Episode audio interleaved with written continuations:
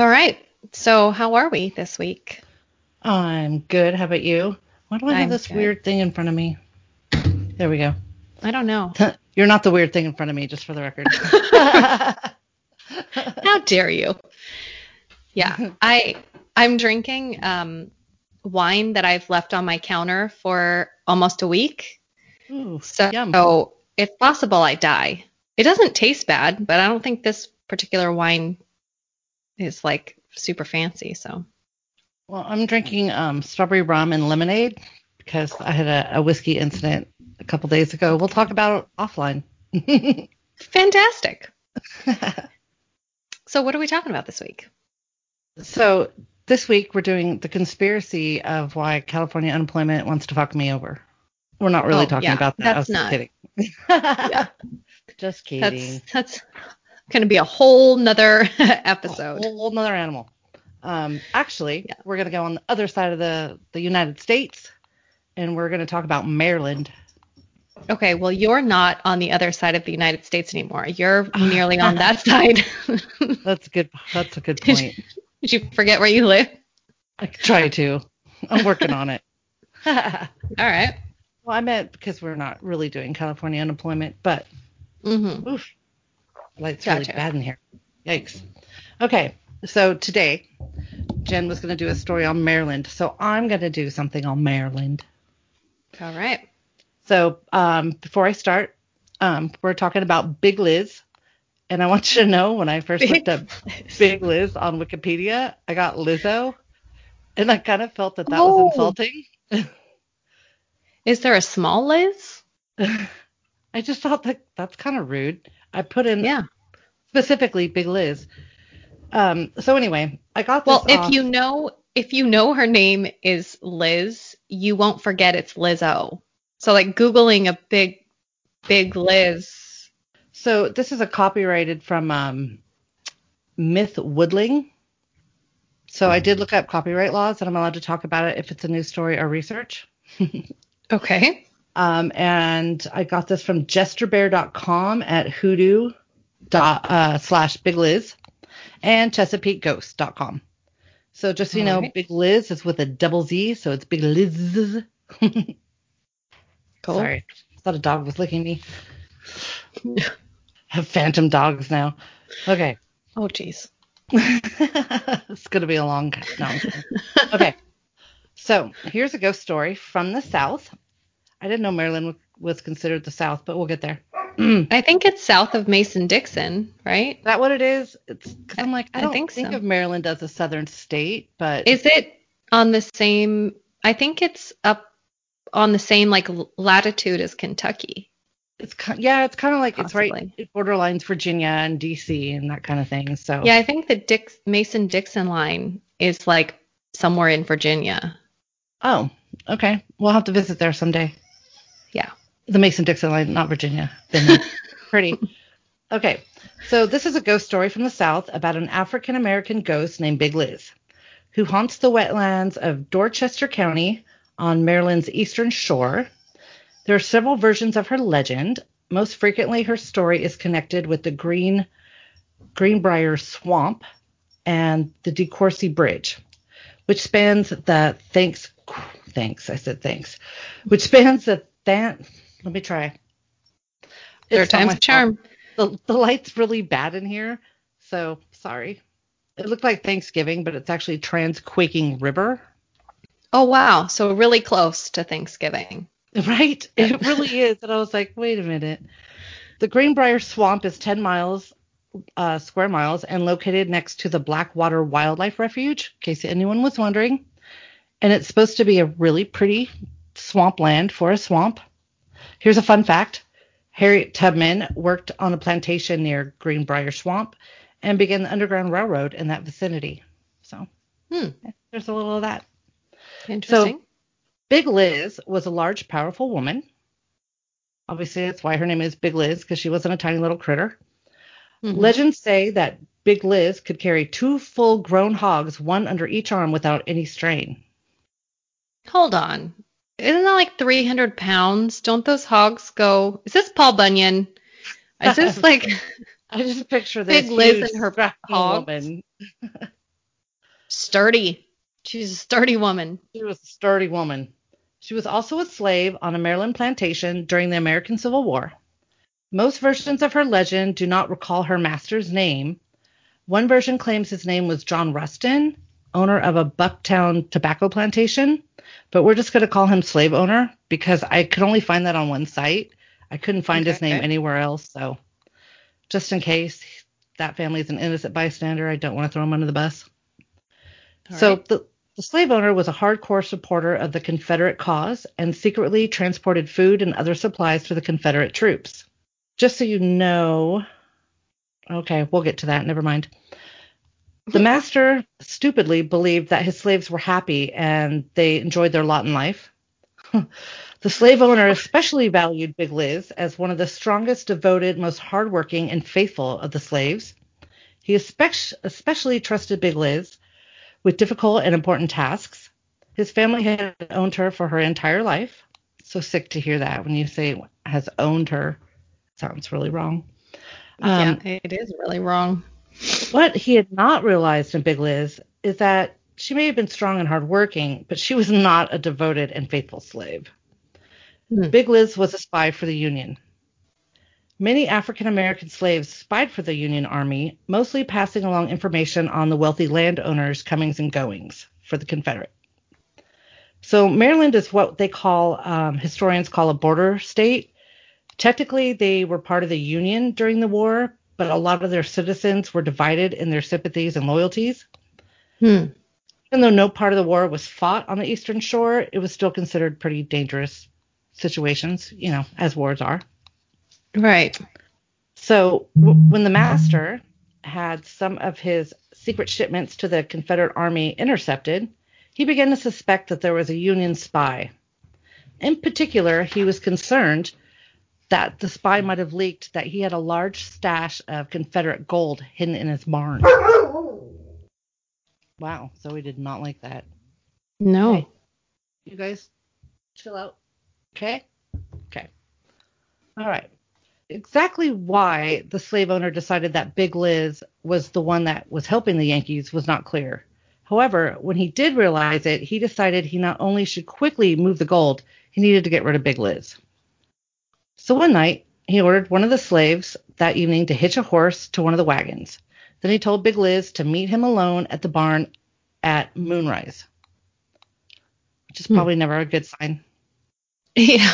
Well, I don't know. I, I think they slaves back then had to do a lot of things under the moonlight. They probably could tell time by it. That's probably true.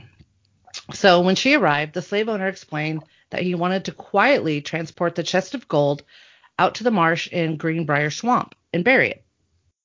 It was critical that he continued explaining that it not fall into the Yankee hands. So Big Liz dutifully picked up the chest and loaded it onto the wagon. Um, the slave owner set a shovel in the wagon, and together they headed out to the swamp. So they get to the marshland. They continue on foot, and Big Liz is carrying the chest, and he's carrying a shovel and a machete. Of course, he had Big Liz dig the hole, which was probably really difficult in the swamp environment. If you can imagine, as you're digging it, the mud keeps going back in, so you're like doing Mhm. twice as much work. Like if you've ever tried to dig a hole in wet anything. Yeah. So when Big Liz had finally dug the hole as deep as um, she stood up straight up in it, only to her neck and shoulders were visible. So it was a pretty deep hole because she was Big Mhm. Liz. He told her to hand him the shovel and to pull the heavy chest down into the hole. So Big Liz pulled the heavy chest down and he swung the machete at her neck and beheaded Liz in one blow. Whoa. Her head tumbled over into the tall grass and her body slumped over the chest into the hole. Oh my god. I was expecting obviously the death because she's a ghost, but not in that manner. I was expecting him to like bury her. Me too. I thought I, that's what I thought too. I thought, oh, he's gonna say, oh, well, you just dug your own grave, you know, so cliche. neener, neener. so he began filling the hole back up. He probably wishes he had another slave there to do that for him. Mm-hmm. Um, he paused and he wondered if he should go get the head and maybe toss it in the hole too. However, he didn't see where it landed and he figured, eh, some animal will come along and, you know, take care of that for him, some scavenger. And that no one would ever really find her head in the swamp. So the slave owner spent a large part of the night filling up the rest of the hole. He covered the spot with leaves and vegetation, figuring that no one would even come looking for her, let alone find the gold. Mm-hmm. Deciding his secret was safe. Is that your door? No, it was the dog. Oh. It was like, oh my god, dude, who's in your house? Okay. Don't you fucking do that again. So deciding his secret was safe, he headed back to the horse and wagon. He heard an odd sound behind him and thought he spied out of the corner of his eyes a flicker of blue light. So he walked rapidly back to the wagon, tossed the shovel and the machete in the um, into the back, and hurried on back home. So as the clock in the plantation struck 3 a.m., he was glad to be back to the house. He called one of his house slaves, old Thomas, and told him to make sure that the horse and wagon were taken care of. He added that he was very tired and not to be disturbed for any reason in the morning. Wow. So he, he climbed upstairs in muddy boots, peeled off his dirty clothes, and fell asleep in bed. Sometime after, he was awakened by an odd sound of heavy, muddy footsteps in his quiet house. A cool breeze from the open windows swirled around the bedroom, but it was still dark outside.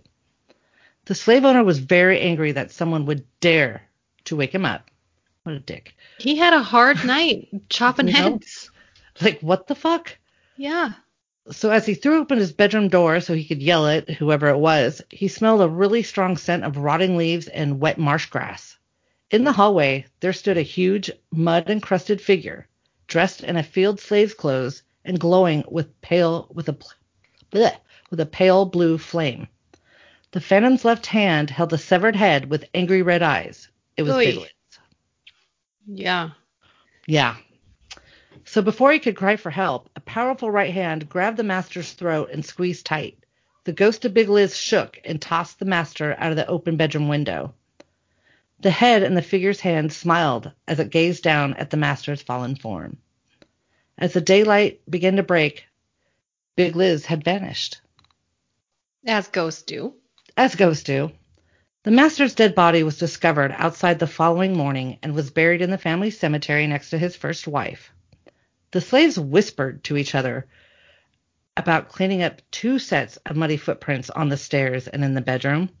One quietly noticed that the bruises on the dead master's neck um, were quite large, like a, a very large person, large hands had grabbed his neck, Like Big Liz. like Big Liz. Panda Old hands. Thomas, panda hands. Old Thomas. Okay, let me just let me just stop for a second. I said mm. that because Erin says my hands are big and she calls me panda hands. Someone's gonna twist that into it being some racist something or other. I just had to stop and say it that it has nothing to do with Jen that. has unusually big hands. She They're really not unusually large. It's because I threw an M&M across an office and hit Marquand in the face. and so that's the little backstory on that. It has nothing to do with Big Liz. We just call Jen Panda Hands now I for reasons none of us really know. Nobody knows. It started with an M&M. I don't know. Old Thomas had seen the shovel and the bloody blade in the wagon, so he kind of put two and two together that the master had been murdered by Big Liz and that her ghost had returned for revenge. That's what you put two and two together? Like that's where you like that seems a lot like two and two is five to me. Like that's not where I would go right away. Right? oh, no clearly you murdered someone and their ghost came back and murdered you. Case Yeah. closed. We're done here. Thank you. Mm-hmm. I know she came back fast. Like I didn't know ghosts could like get revenge that fast. I She was it pissed. She, she Yeah, was like, she was. motherfucker. and she's very powerful, so maybe that helps. hmm Um, no one has ever located the gold that is allegedly buried in Greenbrier Swamp. Though treasure hunters with modern mental detectors have searched for it for years. Mental detectors. Did I say mental? I meant metal detectors. That'd be cool if we had mental detectors. We should go there. That was the best. I hate you. Whatever, panda hands. We're done here. Um, since the Civil War, locals have said that there are strange blue orbs in the swamp. Some folks have claimed that they have seen Big Liz herself, walking through the swamp in a blue flame, holding her severed head in her left hand. If she's angry, the eyes will glow red. Oh, it's a whole mood ring I don't want to see. some say that on some nights, Big Liz beckons those who see her to follow her into the swamp and she'll show them the gold. No one ever does, but if they if anyone ever has followed her into the swamp, they've never returned to tell the tale. Whoa. So there are a lot of different stories um, about the ghost of Big Liz, how she said to wander around the swamp, um, in particular where the old plantation sat at one time. Teenagers tell tales about driving into the uh, DeCourcy Bridge over the Transquaking River, not to be confused with the Thanksgiving River, near Greenbrier Swamp. If someone drives to the bridge after moonrise and turns off the vehicle's motor, he can call Big Liz three times. The vehicle will not likely restart until dawn. If she's in the mood, Big Liz might appear coming towards the car, carrying her head. If you make her angry and her eyes glow red, she will follow you home. Whoa. Yeah, right. No one needs that. She doesn't life. wear her muddy boots and strangle people. An alternate version claims one must turn off the engine, honk the horn three times, and flash the headlights in order to see the spectra of Big Liz drifting along the water. It is also said she is most likely to be seen between 3 a.m. and sunrise. Possibly, Big Liz still wants to make sure the Confederates never get their hands on the gold. Hmm. Um, just a little added point to that: the ARR RAR Brewing Company has a spice beer named Big Liz after after her memory. The A R what? What'd you say? R A R Brewing R A R. Oh, okay. RAR. RAR. Got it. So that is the legend of Big Liz. Fantastic. That's um Yeah, I would not. I, I I'm with you on thinking that's really fast. Do you remember how we're always talking about how there's no ghosts from our times? Like yes. they're always a hundred years ago, and she yes. was just the day. Right. That day. Like an hour later, back. she's like, "Oh motherfucker, I don't think so. I'm gonna fuck you up." But good for her. You know, yeah. I mean, you kind of understand where she's coming from. He was kind of an asshole. Yeah. Um, well, my story this week is Brittany Norwood. And the case takes place in Bethesda, Maryland. It, for those who are, have been interested in true crime genre for a while, you've probably heard this case as the Lululemon murder because it takes place at a Lululemon store, a yoga store. So, are those like the stretchy pants and everything? That's kind of like um. They're like the super super high end yoga pants. But don't do they have like people that sell them? Like um, I don't want to say like Tupperware because that's so old school. No, no, no. It's not. Mo- mo- it's not an MLM. It's okay. a. It's a real life store. It's like. Okay. You know. J Lo thinking of, has Lululemon. What am I, I don't know. Of? That's like a multi-level marketing thing of clothes. Yeah, they sell leggings and they're really crazy. Oh, who am I thinking of? Fuck! It. I know what you're talking about. I don't remember what it's called, but you're right. That is okay. That is. And but this close. is not it. Okay. okay. I don't think it's close to that name, but I do know what you're talking about. Lulu LaRue, something LaRue, like that? that's what it is. Okay. Okay. Lulu. No, you're right. Okay. All right, okay. you're right. I can see. I got it. So, March 12th, 2011, Rachel Oertli arrived to work for her 8 a.m. shift as manager at the Lululemon store in Bethesda, Maryland, which is a really nice neighborhood, by the way. So when she arrives, she notices that the door is unlocked, which is weird because she is the shift manager and she is supposed to be unlocking the door. It's not open, but it's unlocked. So she assumes that another employee has arrived early and forgot to lock herself in. You know, you, you never really oh. assume the worst. And apparently they don't have an all clear signal or an opening protocol of any kind. They just kind of. I bet they do now. Yeah, probably. Um, it's a yoga clothing store in a strip mall. So I don't think that they really thought about it too much. Um, Right. They're not going to have a lot of money or wants to steal a bunch yeah, of yoga it's all- pants. it's credit cards, you know, and then you're right. Who wants to do that? Uh, so she goes in the store. She notices immediately that things are all fucked up. Like the store is disheveled, things are pushed over, things are out of place. The lights were on, so she knew that something was wrong because, you know, you usually walk in, the lights are off, shit's not all screwed up. And it looked to her like there was a struggle that happened in the store. So she kind of announced herself, like, hey, I'm here. But she was really. So she heard this moaning coming from the back and she got the fuck out, which, yeah, I. So she ran back outside and she started to call 911. She got her phone out. So it was the moaning that made her run outside, not the fact that it was all dis- disheveled and it was the moaning.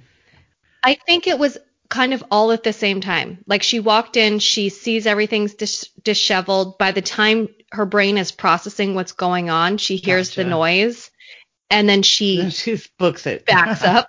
Yeah. Got it. So she's outside the store. She just runs outside the store and she's about to call 911. She has her phone out and she sees a man who's wait, wait, waiting, who's waiting to get into his job, which is next door at the Apple store. So he's waiting for his manager to come. I don't know if you remember working at the malls and stuff like that. Like you kind of just all gather outside and somebody opens the door. You know, like it's not a huge procedure. So he was waiting outside for his manager to come and unlock their door. And they're sh- they shared a wall, the Apple store and the Lululemon store. So she goes outside, sees this guy, and says, "Hey." And the guy's name is Ryan Ha. ha he, it looks like Hugh, but it's H A U G H instead Oh, of like Ha. H E. Yes, I'm not really quite sure. So she asked if he would come inside the store with her. So I thank God I've never been in this situation. I would call the police. I'm sorry. But then But again, I- I'm a banker, so I, I know. I think what she probably thought was once she got back outside and she saw another human being, she thought, did I just see what I thought I saw? Like maybe if he comes in with me, like maybe, you know, maybe I'm just going crazy. Like maybe that's not really what happened. Um, that's not usually my go-to, but okay. Well, it kind of looks like the store has been disheveled, but not completely ransacked. Like things were moved, things were t- the the crime scene takes place. The majority of it is in the back room, so she didn't quite get to the the big part of the crime scene. So anyway, she goes outside. This guy Ryan, she says, "Hey, will you come inside with me?" And he says, Yes. Like, are you fucking kidding me? So, which is a, I mean, that's a big ask. Hey, shit's Right. going weird in my store and there was moaning. Can you go inside with me? Like, mm, why don't you just call 911? Uh, like, th- so they go inside and then Rachel asks Ryan to go into the back and check where he thought, oh shit, a fire truck just rolled past my window. Um, so she says, "Will you go in the back and check like where the moaning is?" And he fucking did it. He walked back there. Like I don't know if this guy has like a machismo complex or if he just completely missed his calling as a first responder, but like that's some fucking balls. I'd be like, mm, "You heard moaning? You said? Did it sound human?" No, I'm out. Like right. Uh, uh, yeah. Me too. I'm out. So Ryan goes to the back of the store. He shouted for Rachel to call the police. Ooh, that's this not a good sign. due. no, this was due to him coming upon a body of a woman lying in her own blood and not breathing. Aw. So she calls 911 saying, you know, there's a dead person in my store. We need 911, you know, we, we need 911. We need people like 911. We need 911. we need what's the number for 911? So this all takes place in like a matter of 10 minutes, right? Like her getting to the store and then her calling 911. The ambulance arrives at 8. So Rachel had arrived for her 8 a.m. shift. They don't have a whole lot to do in the morning, so it was really shortly before 8 a.m. that she got there for her shift. So the first responders find a woman by the name of Brittany Norwood, another Lululemon employee. She was unresponsive and she was loaded onto a stretcher bound for the hospital. So they find the dead, the, there's a dead woman in there. She's cl- clearly dead. Then they find Brittany, who's Oh, there's who two employees. seems to be yeah, she seems to be on the verge of death. So they just rush her right to the hospital. Um, the hospital's name is Suburban Hospital. So when she arrives there, she was reported to have several cuts on her chest, her legs, her arms, her face, and then a deep cut to her right hand. Once a fucking police officer just drove by my window. So once Brittany's physical wounds were tended to, and she was still in the hospital, a detective, Deanna Mackey, interviewed her. She wanted a lead on like what happened. You know, I think they were trying to get to her before, but the doctors were like, let's just get her assessed first before you start asking questions. Um, so she told the detective, Mackey, that her coworker, Jayna Mur- uh, Murray, had be- her and Jayna Murray had been attacked by two men wearing masks, like ski masks, in all black, and n- not like you know, not the 2020 masks, like ski, like the whole face Right. mask. Got it. No, that's weird that we have to to put that out there now. hmm So she told detectives that she had been raped and sexually assaulted with a clothing hanger. Oh, It gets worse, so just bear with me.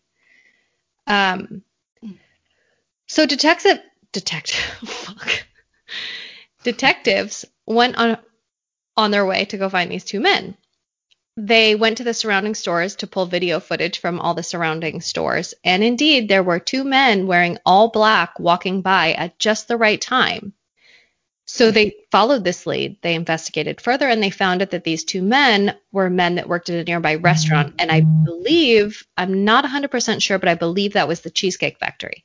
So they're wearing all Oh. black because it's like that's their uniform, and they had backpacks on and they were both walking to the parking lot. So, um, two days later, two different detectives wanted to introduce themselves to see if they can maybe like shake loose some more details from Brittany, more leads. Um, so they went to Brittany Norwood's house. She lived with her family, so they went to her family's home. She again told detectives she was sexually assaulted. What is that noise? Is that your phone? I guess so, but like I'm not that important, honestly. So they went to Brittany Norwood's family home. She told detectives she was sexually assaulted. She told them that the only reason the assailants let her live was because she was, quote, fun to fuck, unquote. One of them also called her a dirty slut and used racial slurs. She's a woman of color. So I, I it didn't go into what exactly they said, but you can imagine what she says they said. So she told she told them that the men knew her name and address, which she believed was due to her having a copy of a few bills in her purse. I think she had like a water bill and an SDG&E bill. Or, sorry, that's not SDG&E. that's in Maryland. That's San Diego Gas Company. Um, like a gas bill or you know whatever it is that has her name and address. So upon hearing that information, the detective said, You need to let your family know now that these men know that information. Like, that's a huge security risk. So, like, you should have told us that two days ago. I mean, that's big right. shit. Um, because they don't know why they did it. They don't know what the motive was. Like, are they going to come back and shut her up and just shut the whole family up at the same time? So, um, they said, you know, you need to do that now. And so at that point, she did. She brought her parents in and and informed them that they that these men do have the address and that sort of thing. So then the police said that they are going to have police officers do a you know whatever it is like they're not going to be drive posted. by. yeah they're not going to be posted but they're going to be driving by um, and to be alert for anything suspicious going on around the house you know make sure you really lock up close windows that sort of thing the interviews all took place um, over a few days so i'm going to go through because they they speak to her multiple times because each She's the only witness. yeah, each bit of information she gives, they go chase that lead down and then they have other questions to lead up to it. So, March 16th, oh no, I'm sorry, March 11th, the interviews, um, the interviews that the police were having were kind of like, at least one of the detectives, I think I'll get into his name. I think it's Detective Drury. I'm not quite sure, but I'll get into it. He became suspicious of the information that Brittany was providing. Like things weren't quite adding up because every time they talked to her, they would say something and then she'd say, "Oh yeah, well that's because blah blah blah." You know, she she was just kind of like going with what they were saying and then adding new information. So a few days later, March 16th, detectives asked Brittany to meet them at the police station so that she could provide them with fingerprints so they could eliminate her prints in the store and narrow down potential suspects. Because this is a, you know, a popular store. There's fingerprints fucking everybody who walked in the store. So they tell her, you know, we need elimination prints. But Detective Drury, yeah, that's his name that I said before. He had other motives, and he was like the one guy who was like, "This Brittany, she's not saying what you know. She's holding something back." I don't know if he was completely s- suspicious of her, um, like motives, but she, he knew that something she was holding something back. So she came in that evening to the police station because they called her, you know, for the prints with two of her siblings. And while she waited for the fingerprint techs, she was chatting with detectives. And he asked her if she knew what kind of car Jayna Murray, uh, her coworker, drove. She said, "I have no idea. I've never seen it before. I don't." And and he's like, "Well, do you know what color? Do you know what like model, make, anything?" Like, and she said, "No, I have no idea. I've never seen it. I don't know what it is. I don't know what she drives." Hmm. This is where the which to yeah to me, you I know what all my coworkers drive. Yeah. Well, I mean, but that's banking. You have to know that. Like, you have to know who's in the parking lot. But, But- still, I mean, you got to think they don't have that many employees. You know, it's not like it's a huge department store, so it's like you Yeah. you walk out together. Exactly. Exactly. You know, Like, you don't even need to talk about your car to know, like, what color it is. You all walk out to the parking lot together, and oh, she gets in a gray car. I don't Yeah. know what the make and model is, but it's, you know, a two door gray car, or a four door gray car, or a big car, or a van, or, you or know, truck, something. or she Mhm. doesn't. She gets dropped off by her mom or her husband or whatever. Mhm. So, um, like I said, this is where the case takes a turn. The day after detectives asked Brittany about Jayna's car, her brother and sister, the siblings who were with her the day previously, they called the detectives and said, Brittany told us last night that she didn't tell the whole truth because she thought she would be in trouble. And the detective said, Okay, like wh- what does that How mean? How old is Brittany? 28. Okay. Uh, and Jayna is 30. Okay. So, yeah, she didn't tell the whole truth because she thought she'd be in trouble.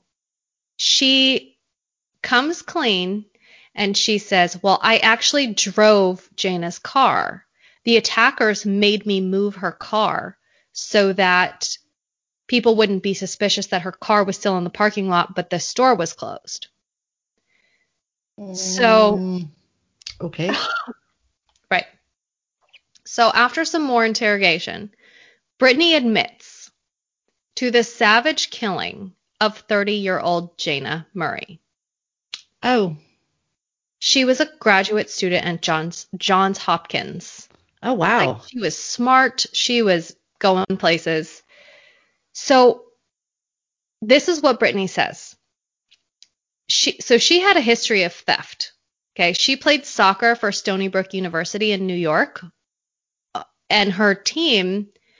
They said, you know, things would go missing from their lockers. Everybody suspected it was Brittany. Somebody's purse went missing. Um, they played a team in Europe, so the whole sports team, you know, was on the plane to go to Europe, and somebody's purse went missing, and like basically everybody knew it was Brittany, but they couldn't prove anything.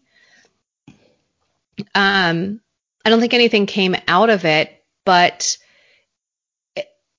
they also said that the reason she was working at this particular store was because she was suspected of stealing at another store. Oh. So Lululemon is really, um, they're really high end. So the it's up to the manager to inspect big bags, and Oh, if you buy something, leave. yeah, if they if you buy something, you have to prove the receipt. So she had Brittany had a pair of pants or a shirt or some shit, I don't know, some item of clothing in her bag. And Jayna was asking for the receipt. And she said, "Oh, well, I bought them, you know, from a different store a few days ago and I have the receipt at home. You know, like I'll bring the I'll bring the receipt tomorrow. No problem. I still have it." And um Then why are you carrying around the clothing? right? So I mean, uh, that's weird. Well, because she stole it, and she Right. knew that Jayna was gonna when she came in tomorrow and didn't a have dumb the receipt. excuse. hmm So she called another coworker and said, um, "I forgot my wallet in the store. Like I need to go back into the store after they all closed up." And so that coworker called Jayna and said, "Hey, um, Brittany left her wallet in the store. Are you still around? Like, can we? Can you go back and help her get her, um, get her wallet because she didn't have store store keys." So Jayna said, "Yeah, sure, no problem. Like, I'm still right around here, so I'll just, you know, run back." So that's how she lured Jayna back to the store. Um, she was Brittany was struggling with student loan debt, which lots of people are. Um, Yeah. But she had a civil suit for not paying her college uh, bills, and she was apparently stealing everything, like cash from people, um, yoga pants, apparel, just like random shit. Jayna Murray had over 322 different wounds to her body. And after Wow. the autopsy, it was concluded that she bled out. So she was alive for most of the stab wounds. Like, It's a horrific way to go. They also said so um, there were footprints in the blood of a size 14 men's shoe. oh, Now this helped this helped with the man theory. Well, then they found that Brittany had put her own shoes inside of those shoes and Mm. walked through the scene. Wow. So, yeah. And all of the wounds were um, things that were found in the store. So, because uh, Lululemon is a really high end brand, they would have multiple shoes so that people could try on their running shoes with their pants and they would hem them like just, you know, just right. So that's why they had some shoes around. They don't sell shoes. So, um, there were screwdrivers which is all for like the maintenance of like you know taking apart the clothing racks and those sort of things. So that's why everything Ugh. was, um, oh. yeah, So they weren't just like a knife wound, like she didn't bring like a butcher knife No. or something. no. Oh. And then when they found Brittany, she was she was the one who was moaning when uh, Rachel first went into the store, and it was found that all her wounds were fairly superficial. Um, so they were self-inflicted, which is what the detective Drury originally. That's why he became suspicious. Like, why is this girl completely murdered, 300 plus stab wounds, and you're, you know, alive? And then, like, this is the most disgusting thing to me is like what she made up because somebody said you're fun to fuck, and then using racial slurs against you. Like, you made that up. You Well, that- like. And she laid there while her coworker was dying. You laid there for what, like eight hours until the opening person came in?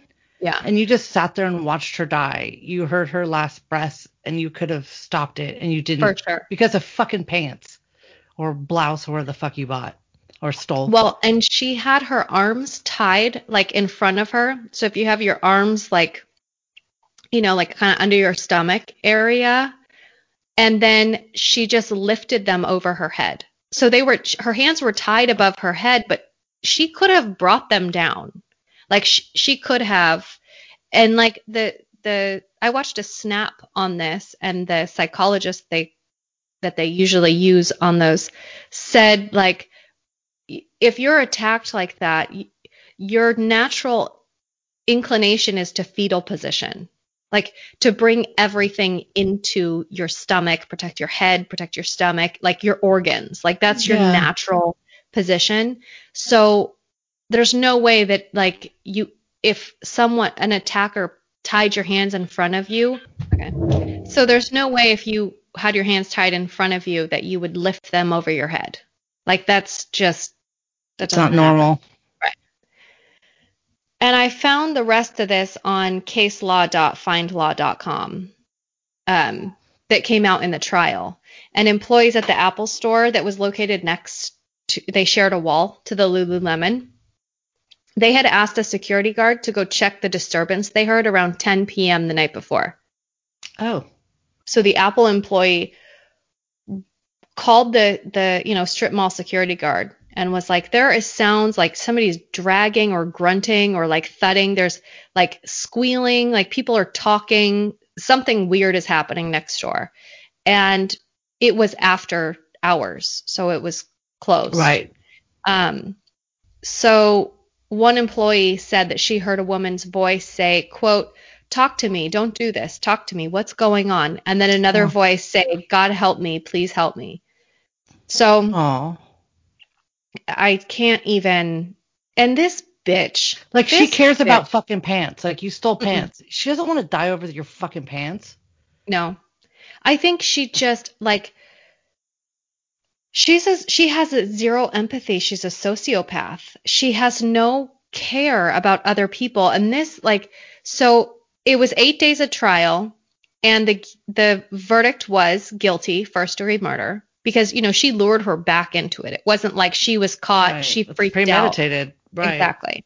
So she was sentenced on January tw- uh, 27th to, uh, sorry, January 27th, 2012 to life without parole. I almost said she was sentenced January 27th to 2012. And I'm like, that doesn't make any sense. Um, make her come out to 2020. That's a whole different story. no shit. So she said, so everybody's like, you know, she's she's remorseful, she's blah blah blah because she told the family, um, quote, for the Murray family, what do I say when your daughter's gone and I'm the one convicted of murder? I I don't know what to oh, I know what I say won't make the pain go away over the loss of Jayna. And then she goes on to say, you know, please forgive me and I'm so sorry and blah blah blah. But she's such a fucking sociopath that like your words Is that what mean your attorney shit. wrote you to say? Exactly. And the judge and everybody who was near the trial were like, dude, you you cannot get out. Like you do not you're not going to learn from this. This uh, this No. wasn't like a you panicked, okay, bring it down to manslaughter 10 years. And what's the worst know. that would happen? They'd probably fire her. If they got the stuff back, they probably wouldn't prosecute. And if they did, it'd still be kind of petty theft. For sure. I mean, so the worst thing, so murder's better. Well, and a, a pair of pants, even if, let's say, even if she stole five pair of pants, okay, hundred dollars each, that's five hundred bucks. I don't know what the laws are in Maryland, even if that is grand theft, well, like she, all the other the- theft, right? All the other thefts that on? She, that she did, she didn't have a record. So Oh, yeah, maybe true. if you had a character witness say, "Yeah, we're pretty sure she stole all this shit from us," but it's not like they could bring that up in court by saying she's been convicted of she X, could Y, just go say, "Look, I'm a klepto. I have an issue. I need counseling." Like you said, if it was a first offense, they're Yeah. not going to throw the book at you Right. because I and mean, she's a college kind of a graduate. crime. Yeah. Yeah, she's a college graduate. She's not. It's not like she's done nothing with her life. She's, right. but she fucking threw it away on this poor woman who just wanted a fucking job so she can get through graduate school. Like, that's terrible. I can't even imagine. And you know, of course, and I don't mean any disrespect to Jayna's family or to her at all, but you know, everything you read, it's like she lit up the room. She was, you know, pure sunshine. She was blah blah blah, which they typically do Right. unless you're just a bitch. Like Like no one says you are a horrible person and you're Right. kind of a fucking bitch, so I get it. that's what I mean. Like I don't No one ever says that. I don't mean disrespect to them, but like they said all the same things that everybody says. Like she was completely innocent. She was completely like Well, she went back and took up her own time, like, oh, you forgot your wallet. Instead of saying, you know what, I got shit to do. Yeah. You know, you can wait till tomorrow for your fucking wallet. for like, sure. you'll make it. And she didn't. Well, and she's just doing So- her fucking job. You steal as a manager, you have to look at it. right. And it's not I mean, would you ever think, "Oh, this bitch is stealing. I'm going to I'm going to catch her on this. She's going to murder me?" yeah. Like right? no, that is No. that is just as big of a leap as this guy died and uh, he murdered someone and the ghost came back. Like that's along the same logic of like Yeah. it's not quite.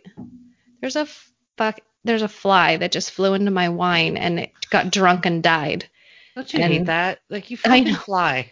I Like, can't get it. my drink. Ugh. I can't get it. I'm either gonna drink it or it's gonna be at the bottom of my glass. We'll see. I guess I don't care. Eh, there's worse things. Extra protein. extra protein. Yeah. Jinx. So that is that. I mean, there's plenty more to go into as far as Brittany and Jayna as people, but like, What's her name? Brittany. yeah, it, it's Sorry. It's just one of it's those a- names I have to say that way. Brittany. the thing that is all the so out there. the thing that's so horrific to me is like the it it wasn't it wasn't just the murder. The murder was awful. But the lies that you're like you're you're telling police you were raped with a coat hanger. Right. You were, you know, all of these things where it's like yeesh, like you didn't want to just go with like normal raped, like just raped. right. I mean, she wanted and to make then it. and then the She wanted to play um, victim too at the same time. her uh, rape kit came back as no forceful penetration. And that was something that the detectives were saying, like, you know, I mean, not to get super, super graphic, but with a hanger, you, Right. it's There's not gonna be tears. There's right. be It's not because there are cases where rape, um, it's only the semen or the other uh, evidence that that make it a rape, and it's not, um, like, uh, what am I trying to say? Vaginal like- tears and right. There's violent. violent. That's exactly. Um, so there are cases where there has been rape and it's been proven rape, but there is not anything where it's like there's no outside bruising, there's no, you know, tears, blood, anything like that. So, you know, if she had just said like I was raped, there's Right, a possibility that you brought could in the have coat been hangers. right. Like it just she was And they're probably not place. using like the wire fucking hangers like we get from the fucking dry cleaner. I'm sure they're very It's probably wood. high end hangers. Right. They're very, very nice hangers. Well, um, also, Jayna uh, had evidence of rape as well. So she really sold it. Oh, Nice. She really sold it. Nice. Even better. Yeah, Great. which is like that's the scariest thing to I I honestly because to that to another woman is pretty fucking gross, man. sometimes it's like ah I mean life for I I mean murder is murder and that's awful, but like To do all this to times up where these and try to be a victim. young boys gross. at- yeah, I like it's so if you're a young person, 19, you get caught up in the wrong crowd, you go to a party, shit goes down, you end up murdering someone, you know, or being around when someone's murdered or whatever and you get sentenced to life. Like sometimes to me it's like, well, you know, extenuating circumstances or mediated mediating factors and that sort of thing. But for her, it's like, fuck no. You your mind spun the fuck out. Like you Yeah. came up with lie after lie after lie. And you I try to play the victim too. I mean, Mhm. with the stabbing yourself and the rape allegation, and it's like, and you've tried to make people feel bad for you at the same time when you Yeah. murdered this person because you're a bad fucking person. Yeah. Like, big deal. You stole some fucking goddamn yoga pants. Like, life goes on. There's so Right. much worse you could do in the world. That's ridiculous. You thought murder was the only way out. And like Yeah. you said, it was premeditated. You set her up to come in. Yep. You couldn't even shoot her and say it's a robbery. You had to make her suffer and bleed out, which probably took hours. Uh, there's so many Ugh, different situations. it's pretty gross because you laid there and watched her die Yeah. for hours. I mean, just off the top of my head, if you lure her back there, hang those pants back up and say, "This bitch has it out for me." I don't know why she's saying I, I right? stole. She's never liked mm. me. Yeah, she's never liked me. I quit. Fuck this. And then just move on. Keep it moving. Like she picked like what's the worst thing you could ever think of doing? Let's do that. Yeah. I don't want to be caught for theft, but murder. Okay, I'm willing to take that chance and get away with it. Yeah. Like they're just, hey, you calm down. Well, that's the ego. Like, oh, I'll just get away with it. And I think it was really uh, naive of her to think, I'm just going to throw the word rape around and people are going to be sad about it and just let it go. right. Like, th- they're not gonna interrogate me because this happened Because I to said me. rape. Right. Ugh. Yeah, you're the women that make us all look bad. You're the Mhm. one.